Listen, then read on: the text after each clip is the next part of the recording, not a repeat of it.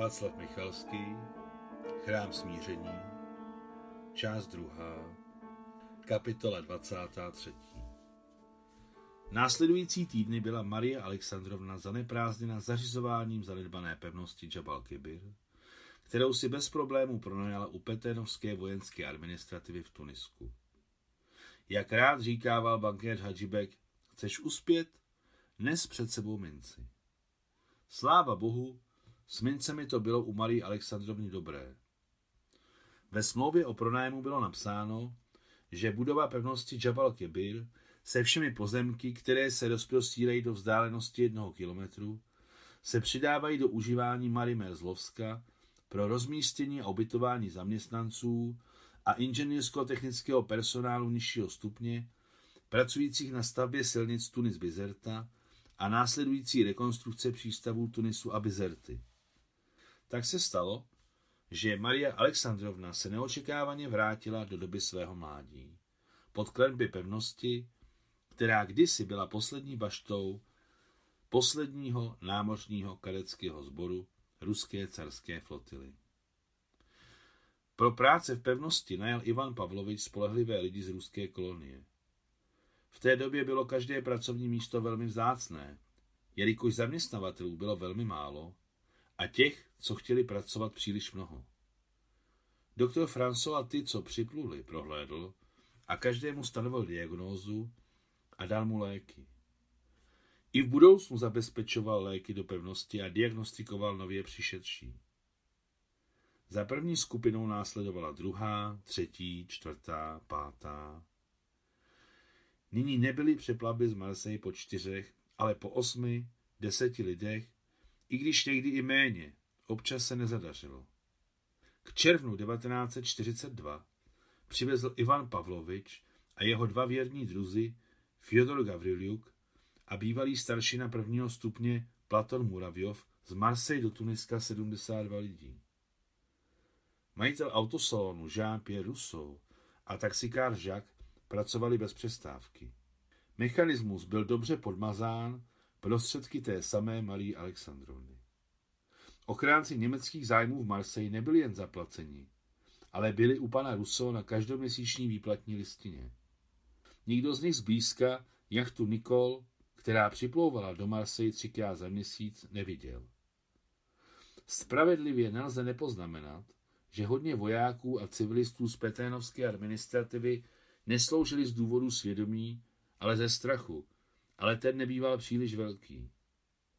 Nepřijetí německých okupantů se v té době stalo téměř obecnou celonárodní pozicí francouzů.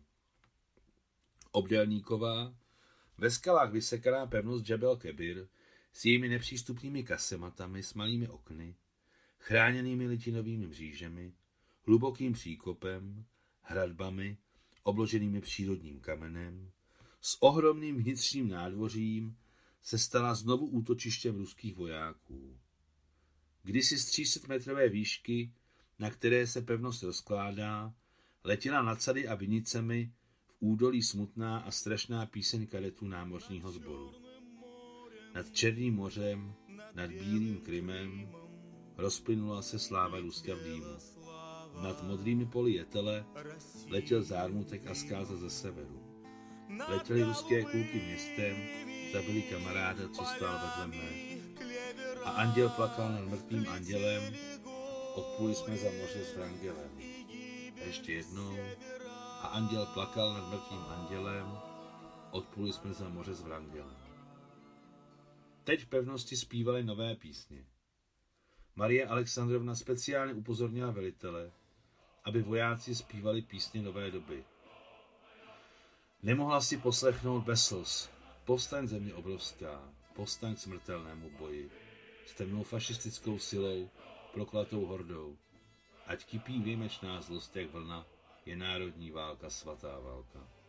V pevnosti Jabal Kebir již dávno všechno zářilo čistotou jak na lodi. Lidé byli rozděleni do družstev, čet a tříd. Třídy byly podle úrovně všeobecně vzdělávací přípravy. Přijížděli lidé různí, byť podobně staří, zhruba mezi 20. a 23. rokem. Věk byl různý a úroveň vzdělání rozdílná. Je třeba poznamenat, že číst a psát uměli všichni.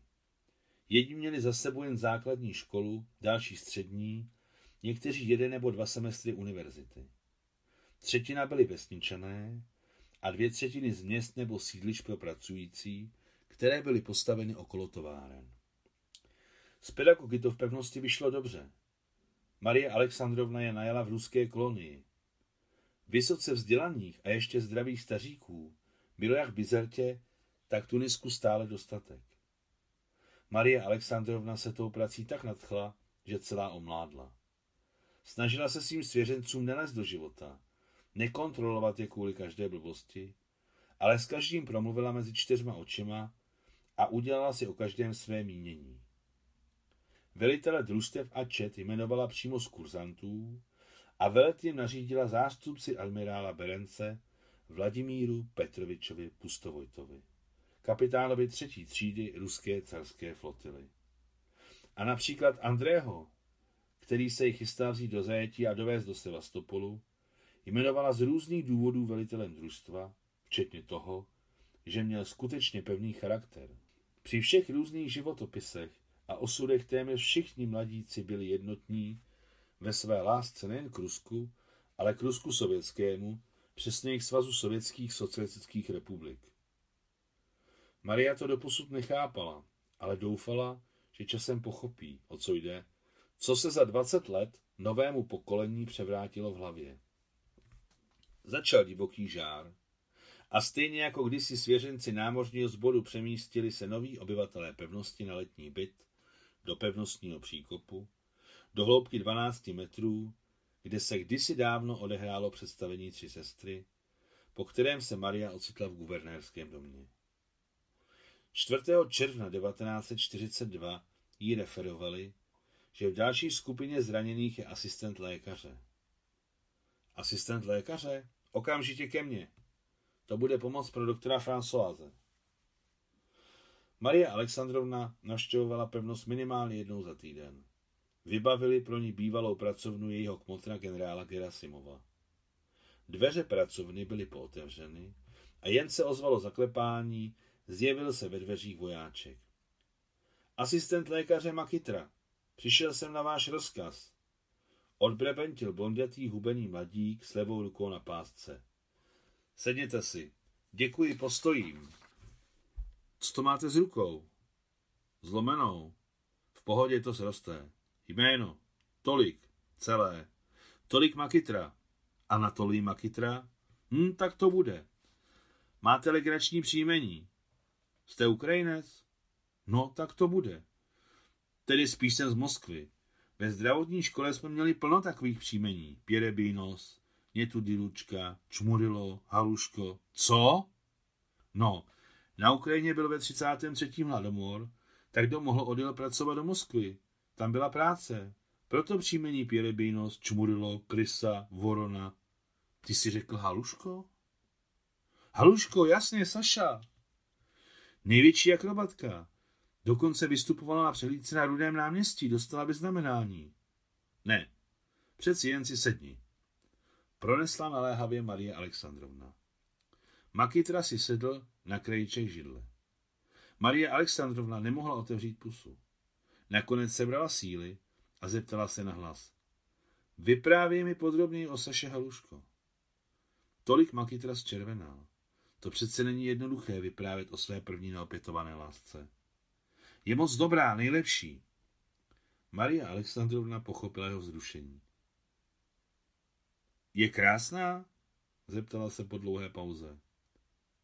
Nejkrásnější na celém světě, vrousně řekl tolik. A v jeho pobledlých modrých očích se objevily slzy. I v německém dole se myslel jen na ní. To mne drželo při životě. A kdo jsou jí otec a matka?